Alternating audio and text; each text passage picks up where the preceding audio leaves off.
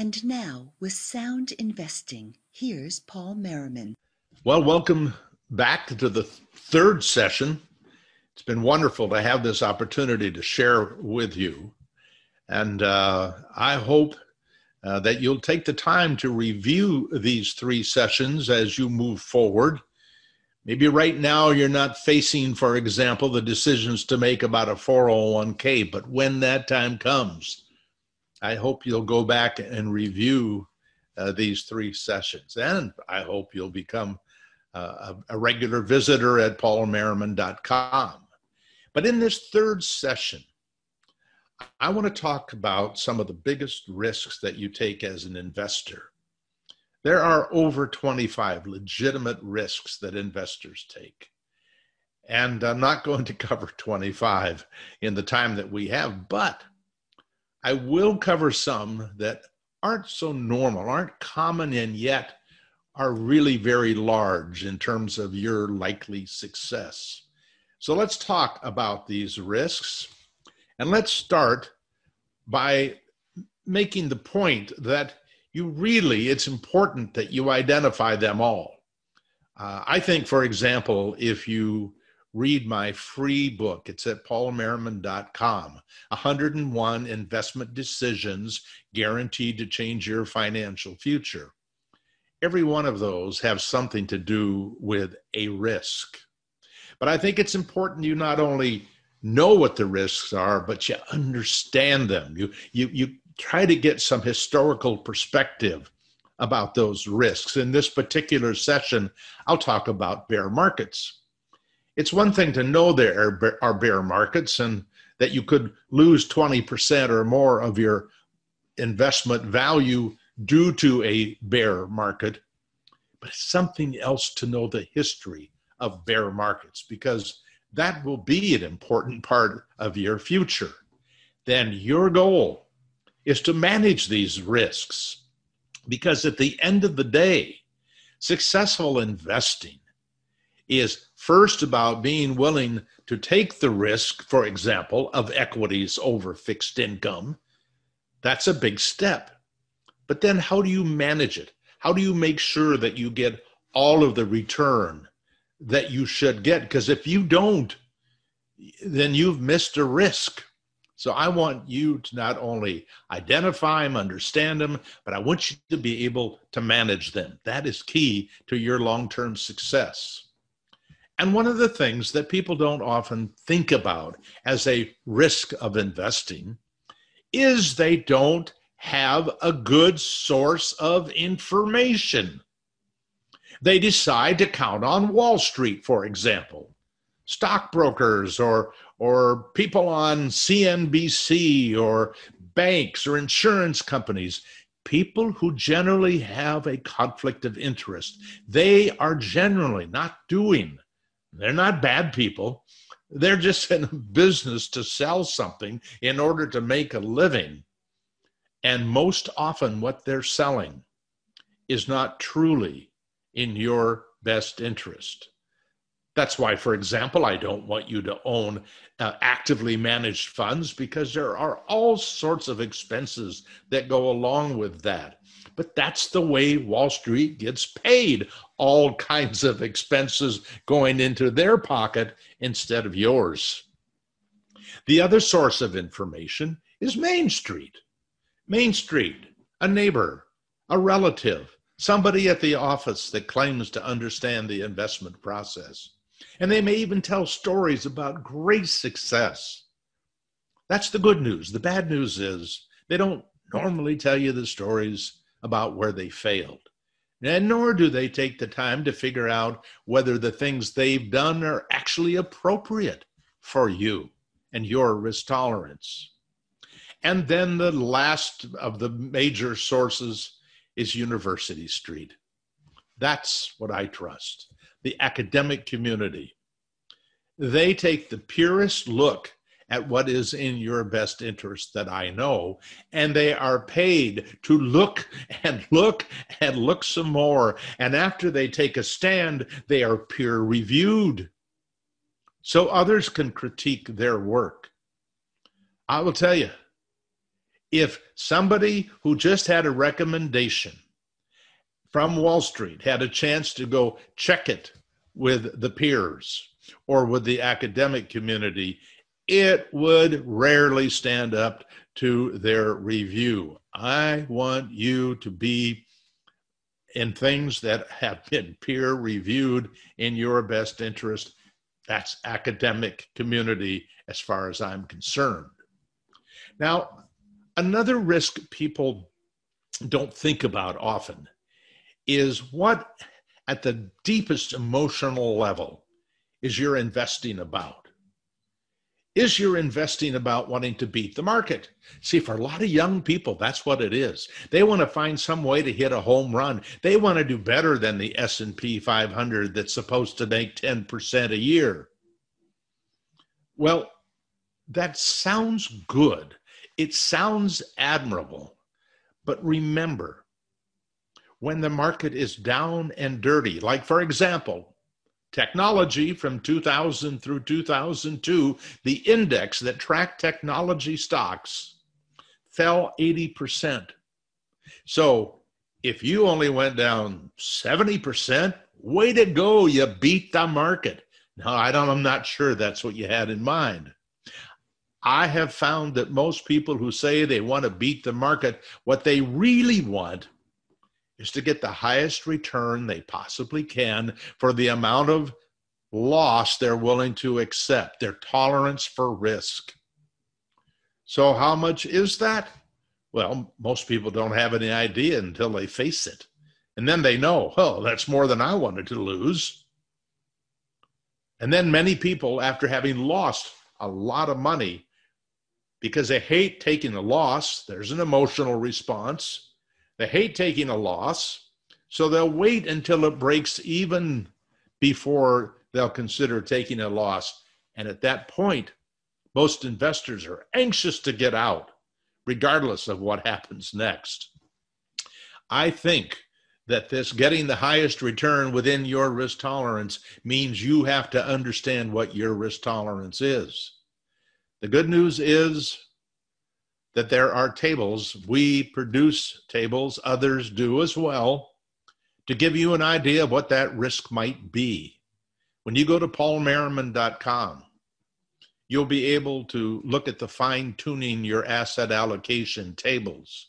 There are lots of them for aggressive strategies, for conservative strategies, but it will show you 50 years, year by year, what you had to put up with to be in any of those strategies.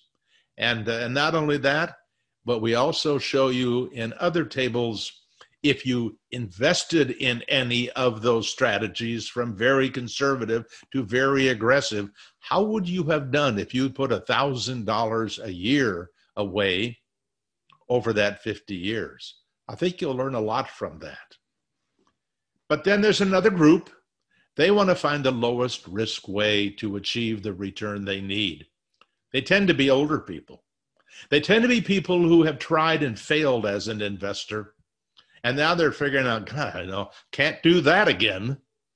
And so they're trying to figure out how could I, at the lowest risk possible, get the 8% or the 6% or the 10% that I that I need or I want. Which, by the way, this all means you got to know about not only your inside emotionally about this process, but what are the physical aspects of your goal setting? What return do you need? Uh, by the way, uh, at, at, at paulmerriman.com on the home page, there's a link to a free chapter of my book, Financial Fitness Forever, that will give you 12 numbers you should all know. And if you don't know them, you should have somebody suggest them because they are the numbers that you're going to need for the rest of your life if you want to think about the rest of your life and your investments. I hope you have a chance to read that. The price is right. And another risk is you're not realistic. You have expectations that just are not likely to be fulfilled. And that means that maybe you take more risk than you should. Maybe you don't take enough risk, actually. That could be a, another problem with unrealistic expectations. When somebody thinks that that investing is the same thing as going to Las Vegas, I'm thinking, you know something? I don't I don't have any problem understanding why that person doesn't want to invest if that's what they believe. But their expectations are just way off base. On the other hand, I can guarantee, I can absolutely guarantee if you follow my advice and you follow the advice of any expert in this the investment process, they would should be able to guarantee you will lose money. I don't mean lose money forever. Yes, if you put all your money in Washington Mutual. Yes, if you put all your money in Enron or Eastern Airlines or any number of companies that no longer exist because they're bankrupt. Yes, you can lose it all. But when we talk about investing in diversified index funds, I know they go, they've always come back.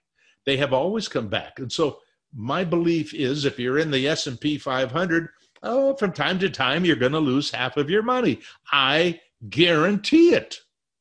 Now, it might not be half, it might be 60, it might be 40. But we have to know that's coming.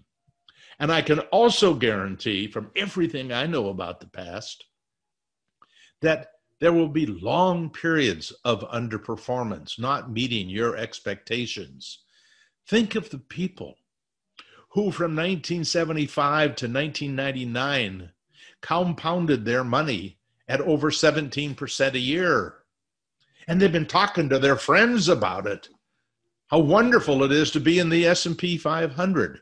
Well, what expectation would that person have?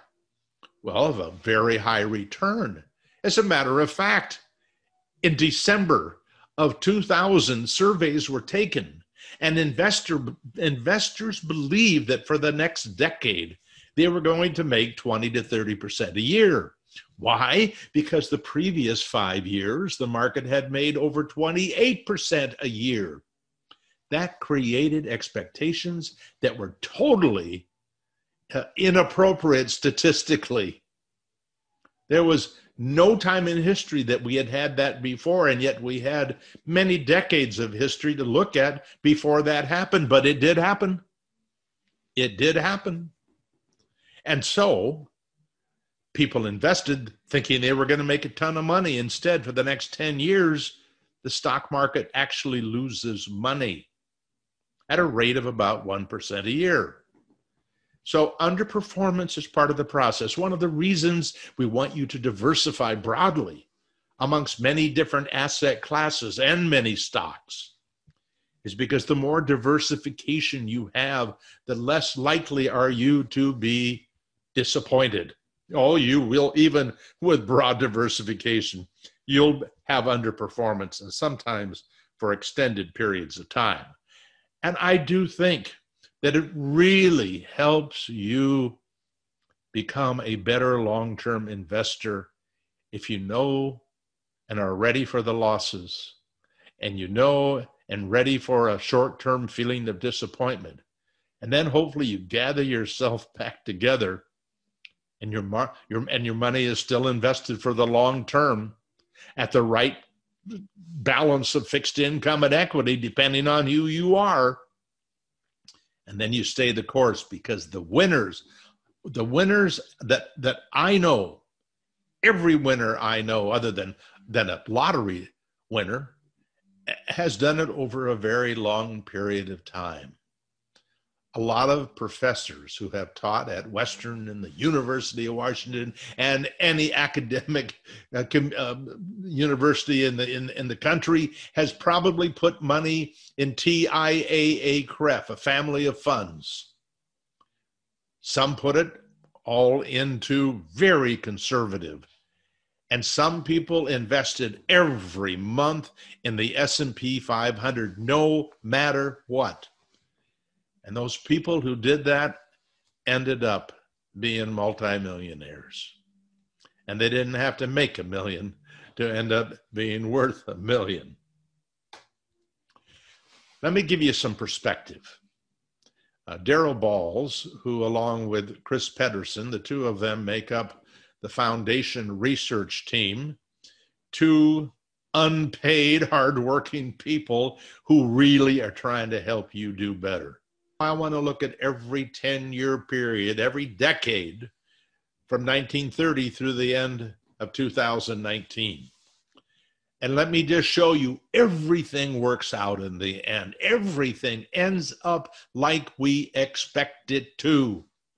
And that is from 1930 to, to 2019. Small cap value was the biggest winner, the big performer, 13.7%. Small cap blend next, 12.2. Remember, small does better than large over the long term. And then the four fund combo, remember that was some of each of the four different equity, US equity asset classes the large blend, the small blend, the large value, the small value, 25% each. So the really good performance of the small asset classes are going to help. And down below the four fund combo, which compounded at 11.9, was large cap value. That's the that's the one that we would expect to have slightly lower returns and it did 11.1 the S&P 500 from 1930 to 2019 9.8 let's keep in mind higher risk and better returns lower risk lower returns which means we would expect below the S&P 500 in returns we should find the bonds and yes we do long-term government bonds compounded at 5.7 and T-bills at 3.3 so that's the range long term you have a child in the coming years and you put money away for them and they live to be 90 this is kind of what it should look like if the future looks like the past. Remembering, there is no risk in the past. We always know what we should have done. There it is. It tells you what we should have done. But now let's go back and take the trip. Let's take the trip. The first 10 years was a rotten 10 years. And what we learned is in a really a bad 10 years you can have a better return in bonds than you do in stocks there's the long-term government bonds up 4.9% from 1930 to 39 while the s&p 500 is down one tenth of 1% a year okay now i can tell you you don't see it here but up to that point stocks have been making lots of money. But boy, not in that 10 years. And as we all know, that was one of the worst 10 years in stock market history. It was not a catastrophic event. It's not like if you lived through the 10 years, you lost everything. You didn't, if you were diversified. And you'll notice down here at the bottom, the value stocks, they perform their worst performance comes when the market is really down and dirty. Okay? So I can tell you that after that 10 years, people were not very interested in being in the stock market. No, no, it's a really bad place to be. Maybe somebody even remembers the handful of people who jumped out of uh, high rises, uh, uh, skyscrapers in New York when they lost all their money. Remember, a lot of people, when the crash came in 1929, were leveraged. They were putting down 10% and borrowing 90% and buying stock. That is a disaster just waiting to happen because if your stock goes down 10%, forget about 50%, you're wiped out. And a lot of people got wiped out. But diversified? No. You had to stick in there. You had not to cash out the money to live on if you were investing for the long term. And then came 1940 through 49. Small cap value was the best, 19.9%. Small cap blend for the 10 years, 14.9. The four fund combo 14.3, large cap value 12.7, the S&P 500 9.2. And there are those two bonds right down there, long-term government bond 3.2, the T-bill 0.4% a year for a decade.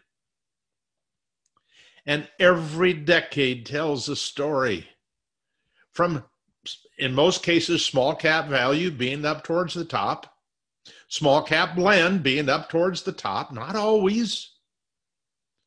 And then even the S&P 500, which is generally not expected to be at the top because it's the lowest risk of the equity asset classes, made 18.2% for that decade.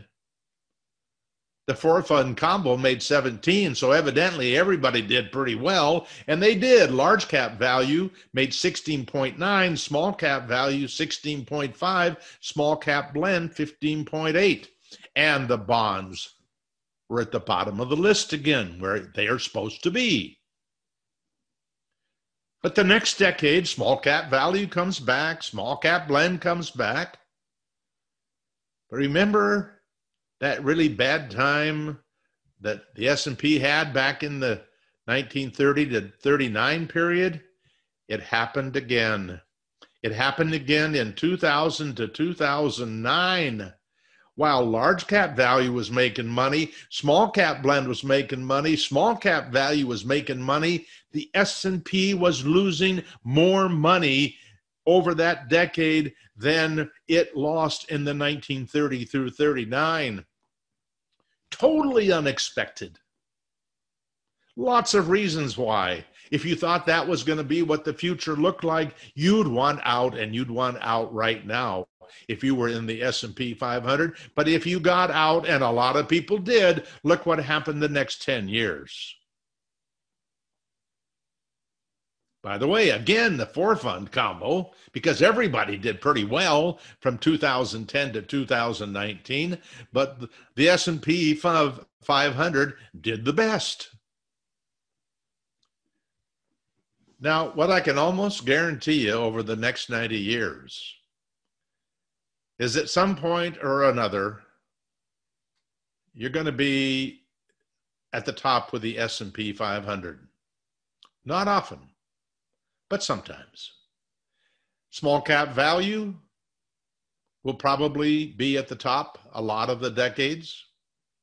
Notice one decade here, large cap value did well. Why did large cap value do well? It did well because value did well, not because the S&P 500 necessarily did well, but because value was the star performer. Large cap and small cap we're number one and number two up there.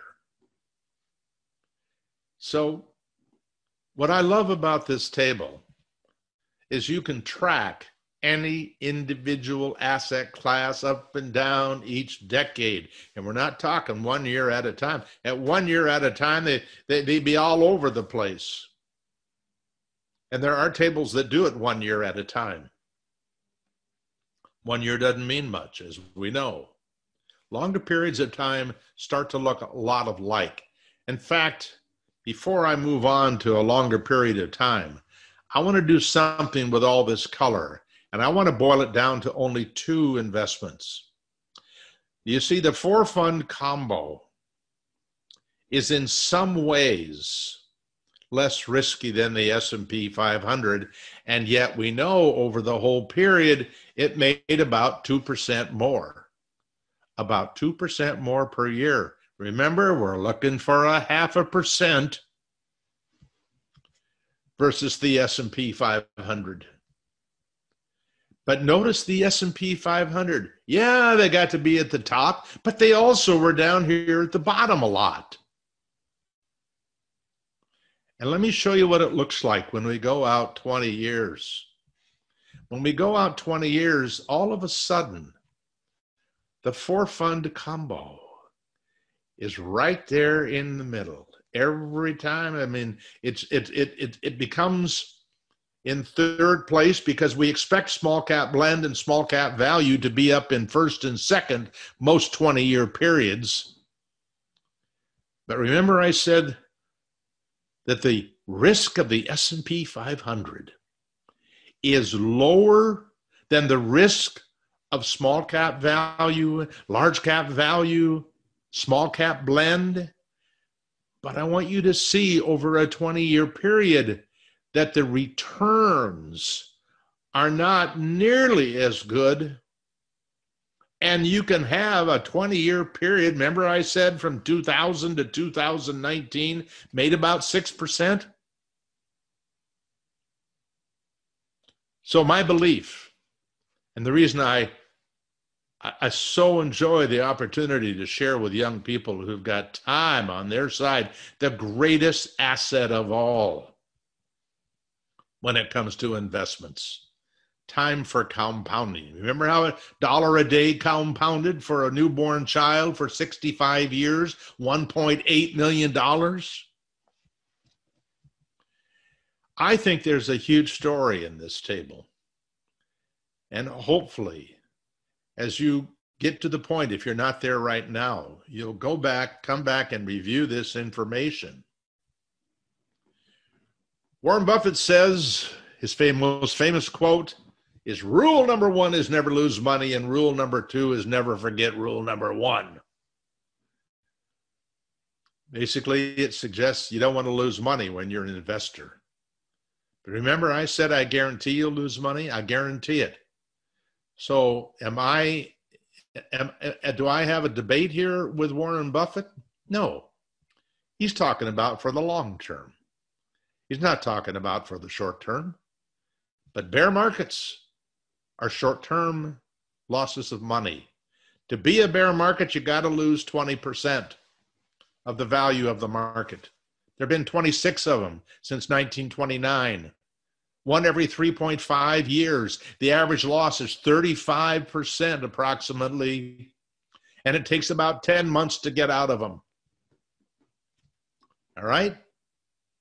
Now that's these bear markets, I want you to know, these bear markets ruin the long term commitment time and time again.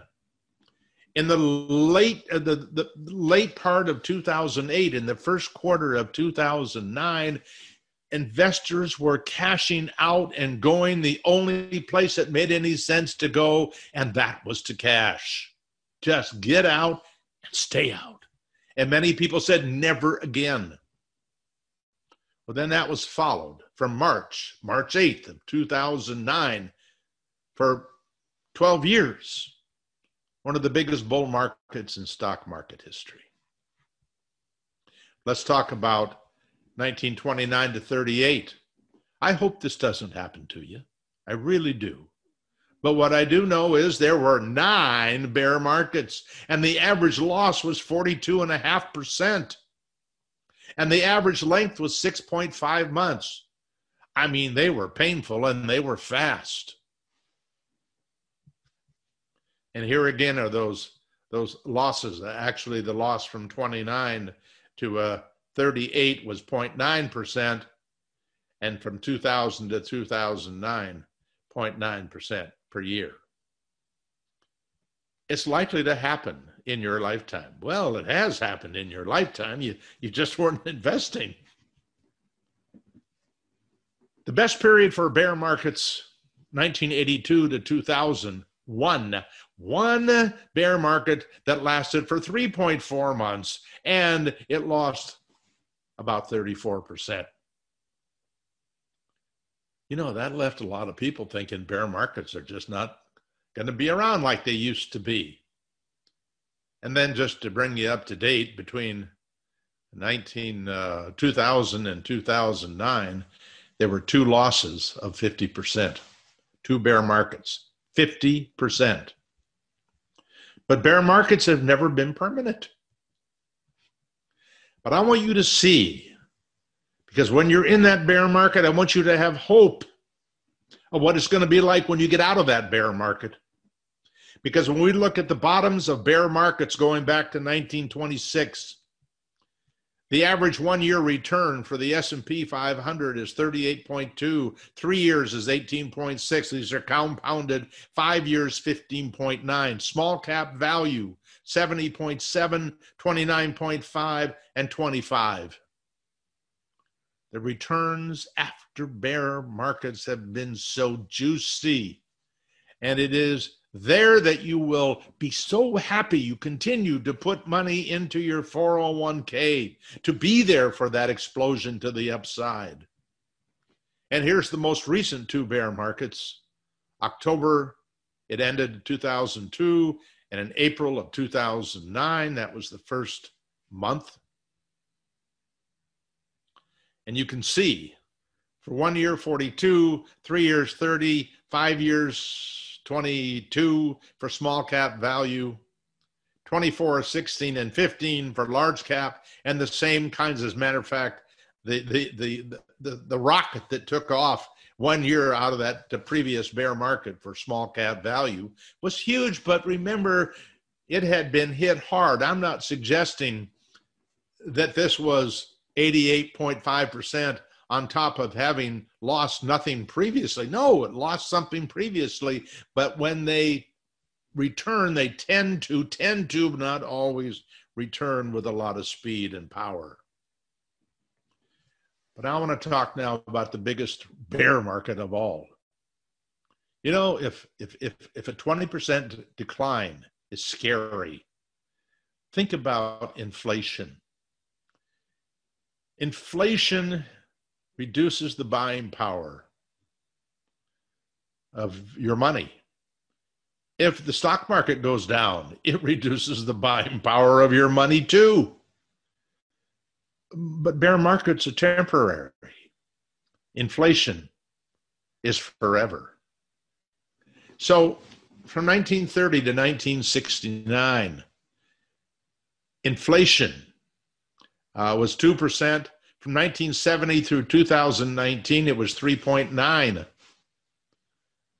That's hard on a dollar, I can tell you. And from 1930 to 2019, it was 3.1. Okay?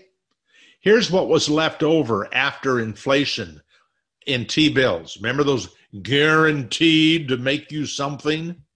Yeah, they made you something, but not for the not for the first 40 years, there was a negative 0.3% in your buying power from what you got in your T bills, a plus 0.7 over 70 from 70 to 2019, and a plus 0.3 for the whole period. And why do stocks make sense in terms of inflation?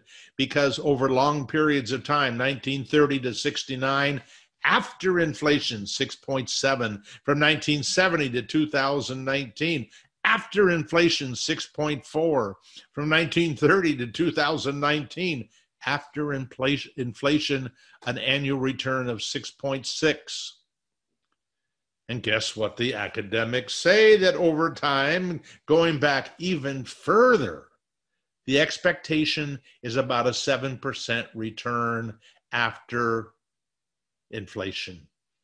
And it's been close.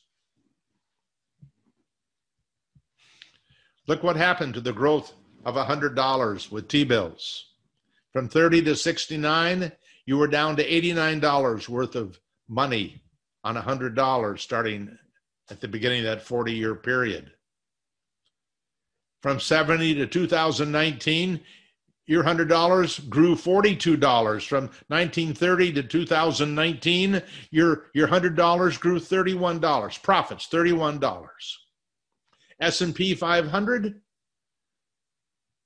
1338 2224 but I know this is the one you like best of all.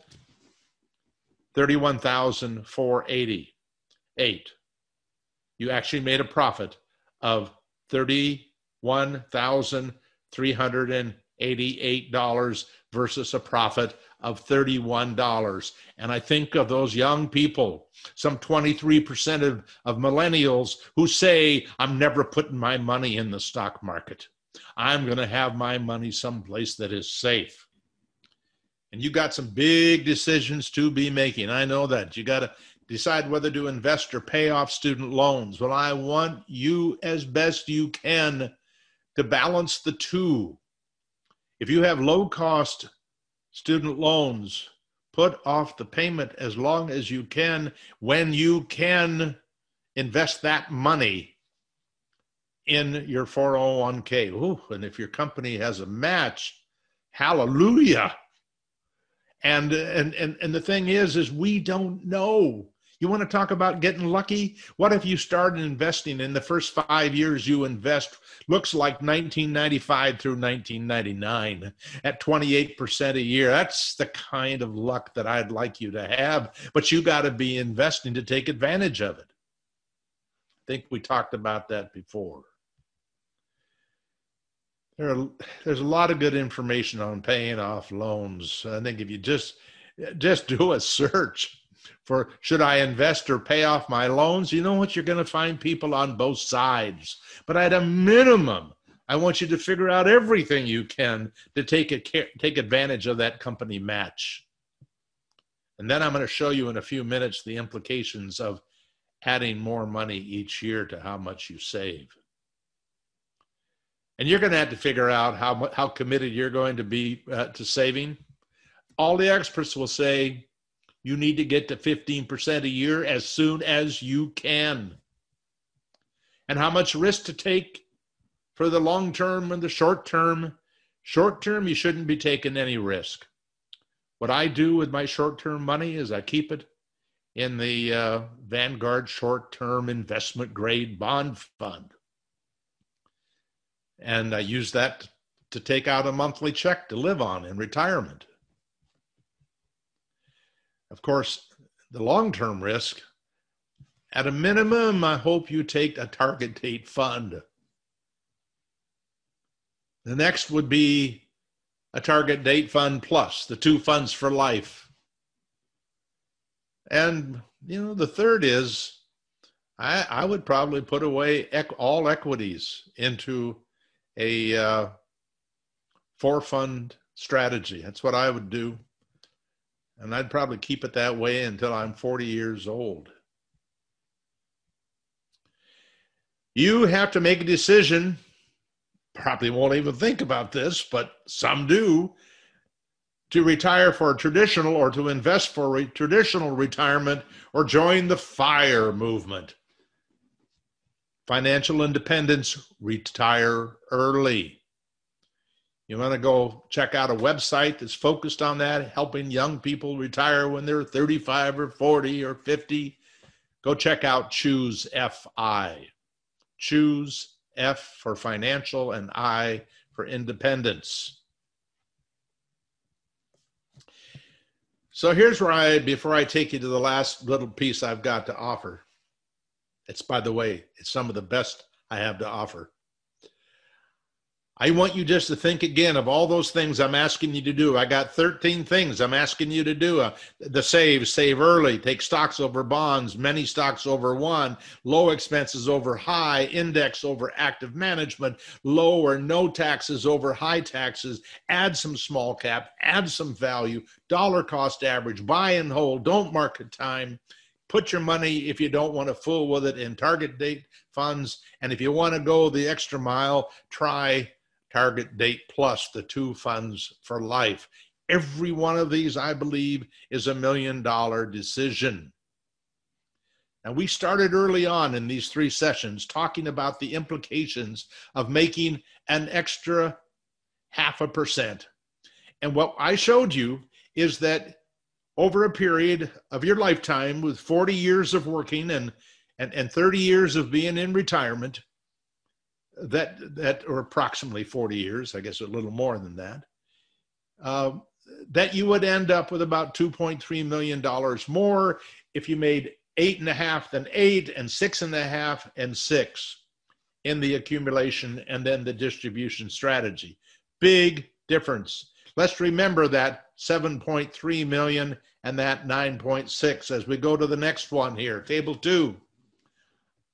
I'm going to make a change here I'm going to increase each year. This is it. a 1% annual increase in your contribution. All right, you started with a let's say you started with 5,000 and you increase it to $5,050 the next year. Little bit of an increase.